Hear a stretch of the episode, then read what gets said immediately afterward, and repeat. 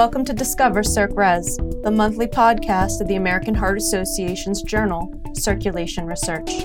I'm your host, Cindy St. Hilaire, and my goal is to bring you highlights of articles published in the Circ Research Journal, as well as have in depth conversations with senior scientists and the junior trainees who have led the most exciting discoveries in our current issues. Today is our premiere episode, so I want to take some time to introduce myself, give you a little bit of background about the history of the journal, and then have a conversation with our new editor in chief, Dr. Jane Freedman, and my social media editor, partner in crime, Dr. Milka Koupenova. So, first, a little bit about me. I'm an assistant professor of medicine and bioengineering at the University of Pittsburgh. My lab is part of the Division of Cardiology, and we're also a member of the Pittsburgh Heart, Lung, and Blood Vascular Medicine Institute. And I'm still a relatively new PI. I'm still learning as I go. And one of the strengths of being a new PI in the current time is the amazing network we have through social media, whether it's through listening to podcasts or through Twitter or through select groups like one of my favorites, New PI Slack. And so, really, one of my personal goals of starting this podcast for Circ Research is to have a career development angle. And so, because career development is so fresh in my mind, and it's really something I want to incorporate into this podcast, we're hoping we can reach out to more junior trainees through these mediums. And really, that's the impetus for Dr. Freedman wanting to have specific social media editors at the Circulation Research Journal.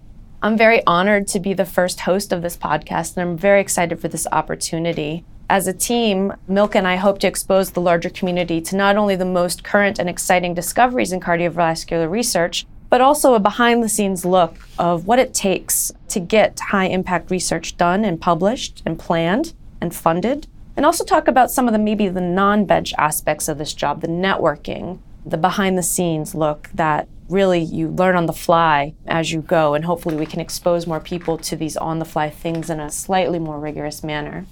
Before I go into the article summarized in this week's podcast, I want to give a very big thank you to Ruth Williams. Ruth is the person who writes the content of the In This issue, which is featured in every issue of the journal Circulation Research. And that content is extremely helpful in deciding which articles we're going to focus on in this podcast and also for helping me form the conversations and discussions. So thank you, Ruth, for all your hard work.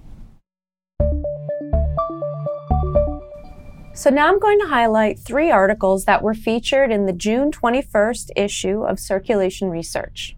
The first is entitled Relationship Between Serum Alpha Tocopherol and overall and cause specific mortality, a 30 year prospective cohort analysis. The first author is Jiaqi Huang, and the corresponding author is Demetrius Albanes, who are both at the Division of Cancer Epidemiology and Genetics at the National Cancer Institute, which is at the NIH in Bethesda, Maryland. Alpha tocopherol is the more formal name for vitamin E, and vitamin E is an essential fat soluble vitamin and by essential, that means that while your body absolutely needs it, it does not produce it itself. Therefore, we need to consume products containing vitamin E. And we do that by eating vegetable oils, nuts, seeds, whole grains, and certain fruits and vegetables. Previously, population based studies have shown inconsistent associations between circulating vitamin E and risk of overall death or death due to specific diseases such as cancer and cardiovascular disease. So, to look more closely at cause specific mortality, Huang and colleagues studied a cohort of close to 30,000 Finnish men, which is a huge study. Added to that, these men were in their 50s and 60s at the start of the study and then continued for the next 30 years of their life to be in this study. It's frankly amazing achievement to keep that many individuals enrolled. And from approximately 24,000 deaths, so about 80% of the original cohort, the authors adjusted for factors such as age and confounding things like smoking. And they found that vitamin E levels were inversely associated with the risk of death from a variety of causes. So, what that means is that higher levels of vitamin E associated with lower risk of death. And all of those causes of death that they found were cardiovascular disease, heart disease, stroke, cancer, and respiratory disease. So, this large prospective cohort analysis provides very strong evidence that higher vitamin E levels means greater protection. It's really interesting to note, though, that this data did not seem to associate with a reduced risk of death by diabetes, or for that matter, injury and accidents, which I guess kind of makes sense. The authors say these results indicate that vitamin E may influence longevity, but they also highlight the need for further studies specifically in more ethnically diverse populations and, of course, in women. Because we all know a major limiting factor of a majority of cardiovascular studies is the fact that often there are just not enough women in these studies. But really, that's a push now to include not only women, but more ethnically and geographically diverse populations. The second article I want to highlight is titled Mitochondria are a subset of extracellular vesicles released by activated monocytes and induce type 1 interferon and TNF responses in endothelial cells. The first authors are Florian Puhm and Taras Afonyushkin, and the senior author is Christopher Binder.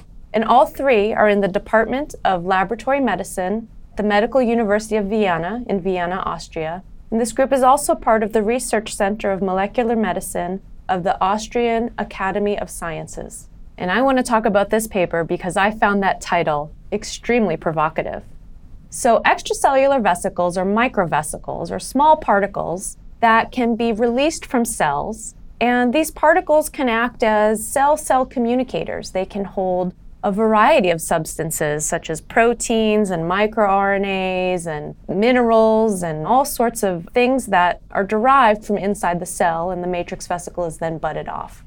And so, matrix vesicles released from monocytes after bacterial LPS stimulation, so a stimulus that induces an inflammatory response, these matrix vesicles have been shown to contain mitochondrial proteins. And mitochondrial DNA containing matrix vesicles have been reported in a mouse model of inflammation.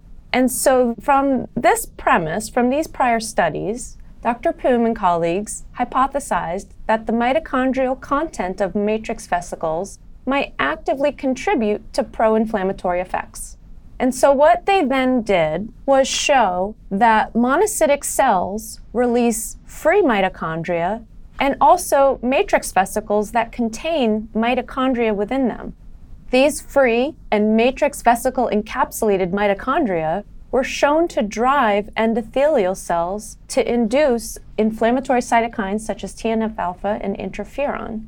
These circulating matrix vesicles were collected also in human volunteers that were injected with this same inflammatory substance, LPS. And these circulating matrix vesicles isolated from humans also induced endothelial cell cytokine production.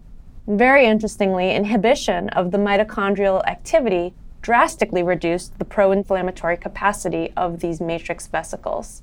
So, together, this result suggests that the released mitochondria, whether it's free or whether it's encapsulated in a matrix vesicle, may be a key player in certain inflammatory diseases. So, this study shows that in addition to their central role in cellular metabolism, Mitochondria, whether encapsulated or free, can actively participate in an inflammatory response in a cell other than the cell it was native in, which is just intriguing to think about. This work provides new insight to the contribution of mitochondria to the content and biological activity of extracellular vesicles.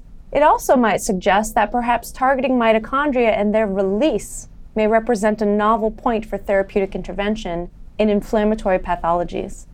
The last article I want to highlight is titled Macrophage SMAD3 Protects the Infarcted Heart, Stimulating Phagocytosis and Regulating Inflammation. The first author is Bijun Chen, and the senior author is Nicholas Frangogiannis.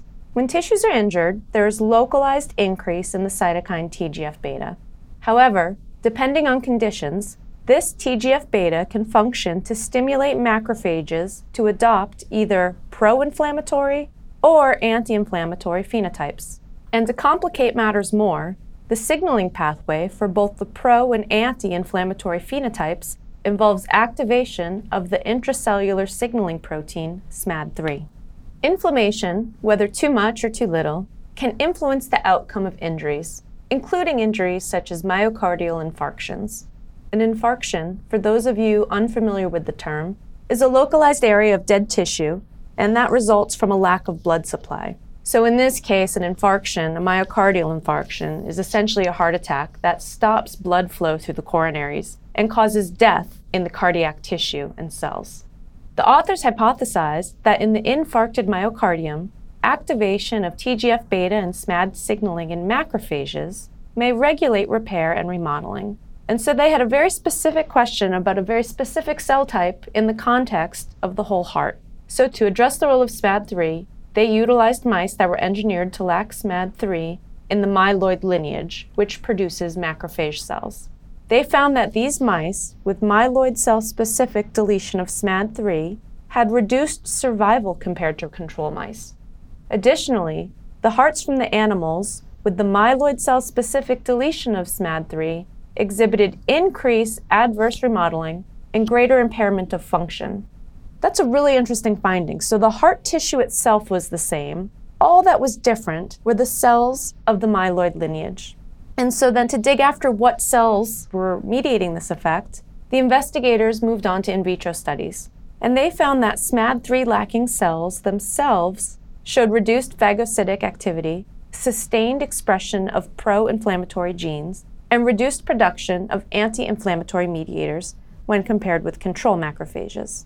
So, in summary, these results suggest SMAD3 is necessary for macrophages in the area of the infarction to transition to an anti inflammatory phagocytic phenotype that protects against excess remodeling. However, we cannot go after global inhibition of SMAD3 as a potential therapy post myocardial infarction. And that's because inhibition of SMAD3 in cardiomyocytes is actually protective against the infarction. So, inhibition in a macrophage is bad, but inhibition in a cardiomyocyte is good. So, any potential SMAD3 modifying therapies really needs to be designed to be cell type specific and be able to be deployed to activate that cell type.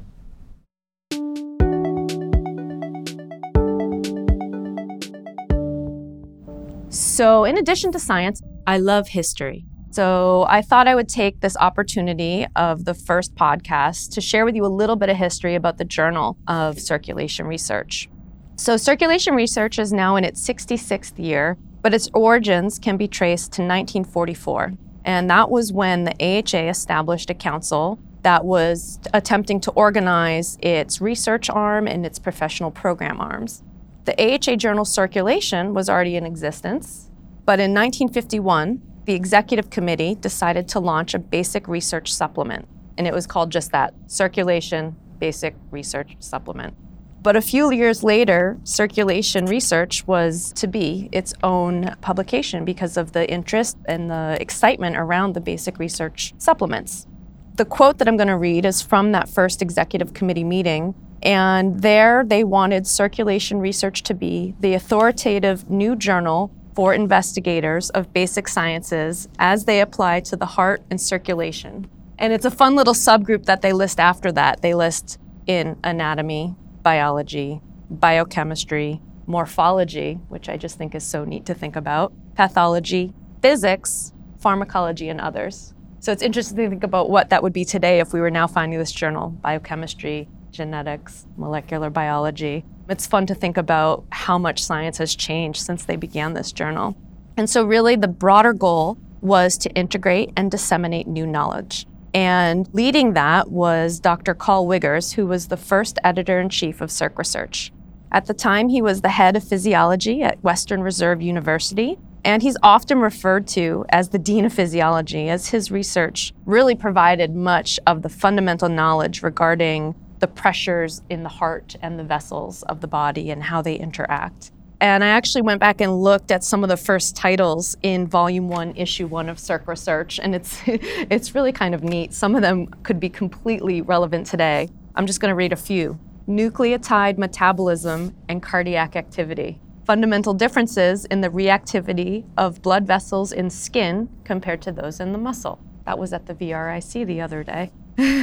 Hemodynamic studies of tricuspid stenosis of rheumatic origin. So, reading these for the first time, I actually got chills because my two themes of my lab are both in that first volume one, issue one of that journal. I study the extracellular nucleotidase CD73 and its impact on vascular homeostasis. And I also study calcific aortic valve disease and are hugely curious about the role of inflammation and things like rheumatic heart disease in the progression of the disease. So it's amazing how much science has changed, but yet how so much has stayed the same. And so Dr. Wiggers wrote a few gems, a few quotes in his biography that I want to share with you. I find them inspiring and also humbling. The first is research is a gamble in which the laws of chance favor the loser. The loser must remain a good sport. Which I think is perfect to think about in science, and I really wish I had read that after my first R01 was triaged. The next two are more about the science writing. And I think they're great, not only for when we're thinking about papers, but also grants. And the first is readers are greatly influenced in their judgment of a research project by literary style. A poor presentation can easily damage the best investigation, which is so true. No matter how good your science is, if you can't communicate it, it doesn't matter. And lastly, a good paper, like a good glass of beer, should be neither largely foam nor flat. It should have just the right amount of head of foam to make it palatable. And so, with these nuggets of wisdom, we're now going to talk with Drs. Jane Freedman, who's now the editor in chief of Circ Research, and Dr. Milka Koupenova, who is the social media editor. And before I really introduce Jane, I want to recognize all of the former editors in chief of Circ Research Dr. Carl Wiggers, Dr. Carl Schmidt, Dr. Eugene Landis, Dr. Julius Comroe, Dr. Robert Berne, Dr. Brian Hoffman, Dr. Francis Abboud, Dr. Harry Fozzard, Dr. Stephen Vatner, Dr. Eduardo Marban, Dr. Roberto Bolli, and now Dr. Jane Freedman. So, welcome, Jane. Thank you so much for this opportunity, and congratulations on your new position. Thank you very much. I was wondering if you could just introduce yourself to the listeners and give us a little bit about your background. Sure. I'm the Budnitz Professor of Medicine at the University of Massachusetts. And I originally became interested in a scientific career while attending Yale University, where I was both an architecture and geology major. Interesting. Yes, very interesting. And then, not exactly knowing what I wanted to do, I worked for a year as a research assistant for my later to be mentor, Dr. Joe Loscalzo at Brigham and Women's Hospital. And there, one day, he sent me up to the intensive care unit and said, We need to get a tube of blood from someone who was in the throes of having a myocardial infarction. And really, at that point, I became hooked. Why was that person having a heart attack? And using their blood, how could I figure out whether they would live, die, do well, not do well, or yield new things that might help us cure or diagnose people with heart attacks later on? After that, I went to Tufts Medical School. I did my residency and cardiology fellowship at Brigham and Women's Hospital and the Massachusetts General Hospital. And after working at several different places, I have wound up at the University of Massachusetts, where I am in the Division of Cardiology and where my laboratory currently resides. Excellent. So, as the new editor in chief, what do you see as your vision for the journal? Well, I'm in the very fortunate position to be taking over a wonderful journal from an incredibly dedicated group of editors and associate editors and other supportive editors. But scientific pursuits and reporting and publications are really evolving at a rapid clip. So we hope to have several things happen over the next few years to survive and thrive. The first thing is we hope to define and expand circulation research's scientific identity. We want to extend its already outstanding portfolio of science that really demonstrates how elegant, basic, and translational mechanisms and pathways are part of a greater web of cardiovascular disease and stroke. This will include an increasingly diverse group of basic and translational sciences and they'll touch on both fundamental studies as well as how they translate to human disease. We also want to continue to pursue the excellence that circulation research already epitomizes, and we want to extend its brand both to an increasingly diverse group of members, both nationally and internationally. Circulation research already has really wonderful publication metrics such as turnaround time, time to review, and we hope to maintain that so as to be a journal of choice for an increasingly growing number of investigators. We would also very much like to have greater interface with the American Heart Association. A lot of the research on our pages is funded by the American Heart Association, and the majority of science that the American Heart Association currently funds is basic cardiovascular science. So we hope to have greater interface and help our users of the journal understand what the American Heart Association can do for them and for their scientific pursuits.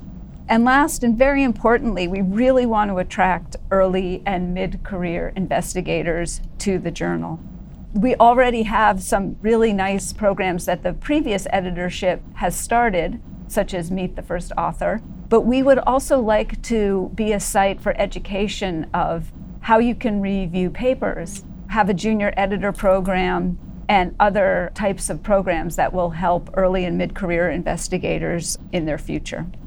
And one of the ways we're going to be doing that is to have enhanced social media programs. Great. I really like that idea of having the junior editors because I think the best learning experience I had about how to write a grant did not happen until I actually served on a study section. Because it was there you actually can understand all of those comments you got on your first grant that was triaged and why they were said. So I, I think that is a key and really important aspect. And that's a perfect analogy because you want to remove the sort of black box that people think is happening when they send their manuscripts in. And there's so many reasons why manuscripts succeed and don't succeed. And we really do want to be as transparent as possible. And we do want to educate investigators as much as possible about the process. Yeah. Actually, could you maybe tell us a little bit about that process? So I made all my figures, I formatted my paper according to the instructions, I hit submit. Yeah black box. Right. What happens? What's, right. the What's the next step? well, what ne- do you do? What does an editor in chief actually do? well, I do have to say that none of this would happen, especially in the incredibly quick turnaround time, if we didn't have amazing support and help in our office that happens to be in Baltimore. And the people there are just incredible. So they make sure that papers move through.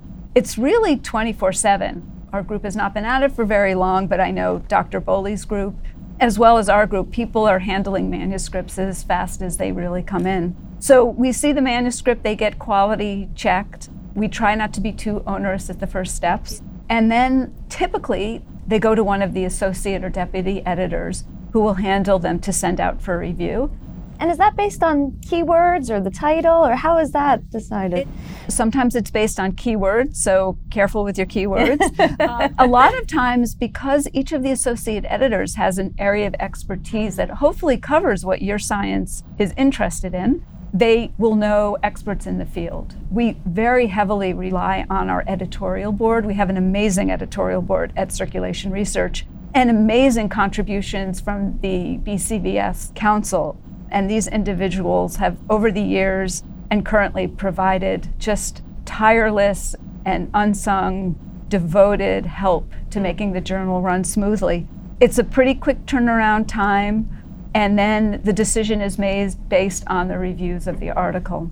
Occasionally, articles come in and they're not suitable for the journal because they're not what we perceive as what our readers would be interested in. And sometimes those articles don't go up for review. We don't want to keep them caught up, so we send them back right away. When the articles come back in with the reviews, we're going to be discussing them at a weekly meeting, so other viewpoints mm-hmm. will weigh in, and then we make a decision whether it's an accept, whether it's a revise, whether it needs a lot more science, and that's called a de novo. Sometimes we think it's more suitable for one of the other 11 American Heart Journals, and we might suggest that you consider sending it to that journal and we consult with that journal's editor. Interesting. Yeah. Okay. And all that happens with about 14 days. That's supposed to happen wow. with 14 days. It's, I mean, yeah. it does pretty regularly based on the stats, so that's amazing. So, one of the initiatives you mentioned was really the role of social media. So, now I would like to introduce Dr. Milka Koupenova, who is the co social media editor alongside me. And before I let Milka talk, I really have to be honest and say that my graduate school days were some of the best of my life, and it was in part because Milka and I were both in the same lab. We overlapped by a couple years under the amazing mentorship of Dr. Katya Ravid, and every time we get together, all we talk about was how can we be like Katya? So maybe someday we'll actually have a mm-hmm. podcast where we can get Katya in here and actually record all her nuggets of wisdom. I think the same thing about Katya. How can I be more like Katya?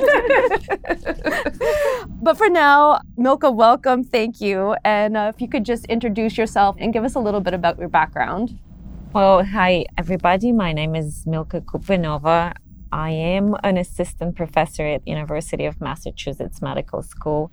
Briefly about me, as Cindy mentioned, I did my PhD at Boston University and I studied at that time metabolism and atherosclerosis. And then I had this great opportunity to join this lab in thrombosis that studied these little cell fragments called platelets, which I knew something but not that much about. And I joined Dr. Freedman lab as a postdoctoral fellow. And actually, my interest evolved to be very much in platelet immunobiology and how platelets may contribute to thrombotic disease during viral infections. So, luckily for me, I had two angels that I wanted mm. to be. uh, one of them was Katya Ravid, as you mentioned, and the other one was Dr. Freedman. Both set up a great example of scientists and how to do science in life. Wonderful. Excellent. Thank you. So, I won't lie, I don't know if you feel this way. I definitely feel a little nervous about being a social media editor. I'm yes. talking in a room mm-hmm. to a box with a microphone on me, and I don't know who's going to be listening. That's also exciting for me, too, right? I get to disseminate all this cool knowledge and share our basic research with this huge audience. What are you most nervous about and excited about? So, I mean, you're doing the podcast, so I don't have to worry yeah, about, about, that, that, that particular part. I am quite excited actually about everything that's going to surround popularizing the science at circulation research. I think at the time that we live in and when social media is kind of like a huge part of our life, we definitely need to engage the community, scientific or lay, and communicate our ideas. So I'm super excited about the creative part behind how we're going to achieve this via various social medias. Mm-hmm. Can you talk about the platforms that you plan yes. on using? So, we currently are using Twitter and Facebook. Please follow us on Twitter and Facebook. And we are going to launch Instagram. So, find us, follow us, engage us. That would be great. You can always, you know, send us messages and like us, retweet, whatever you decide. Give podcast feedback on Twitter nice we comments like, only. We,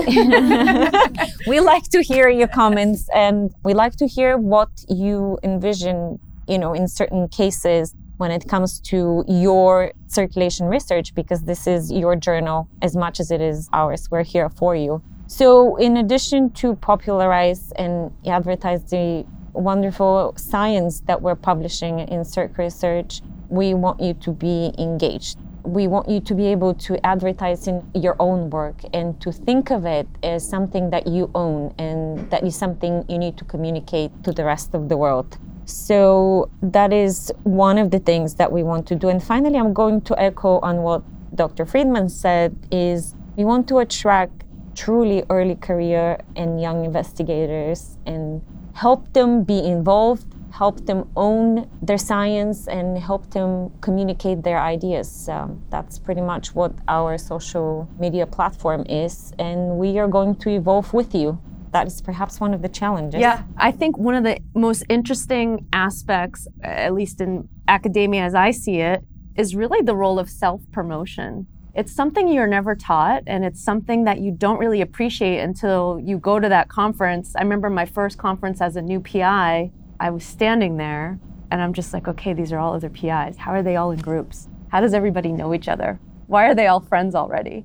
And it takes a lot of guts and you have to, you know, inject yourself. Hi, I'm Cindy St. Hilaire and I'm new. please be my friend. essentially, essentially. But it's important, and I really like the fact that when your journal's published, you know, you have that little button share on Twitter, share on Facebook, and I think that's really important. It kind of helps you practice that self promotion and can help really allow you to embrace your extrovert when you don't it's have exactly what I was going to point out. As scientists or physician scientists, well, physician scientists perhaps are a bit better, but as scientists, we're very much introverted. But social media gives you a platform that it's much easier to popularize and communicate. And then you see those people on conferences, and mm-hmm. you know, then you have your little group. It's without... amazing how many Twitter friends I have. Yes. Yeah, it's yeah. Oh, I, I met you on Twitter. yeah. Oh, so many people yes. meet you in real life. And yeah. so it's a new generation, and we at Circ Research want to evolve with it.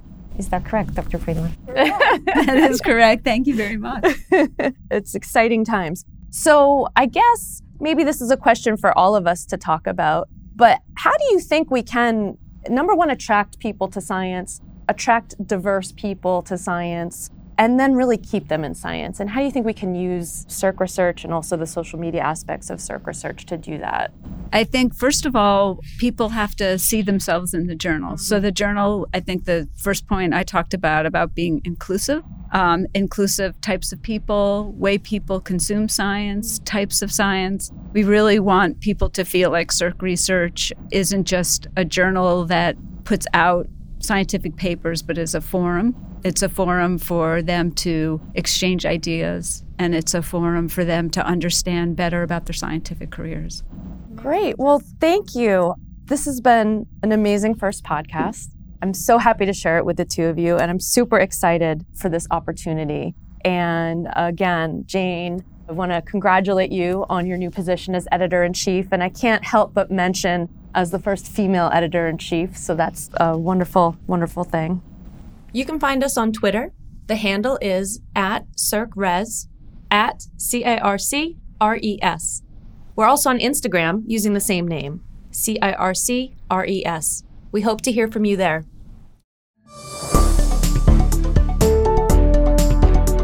Thank you for listening. I'm your host, Cindy St. Hilaire, and this is Discover Circ Res, your source for the most up to date and exciting discoveries in basic cardiovascular research.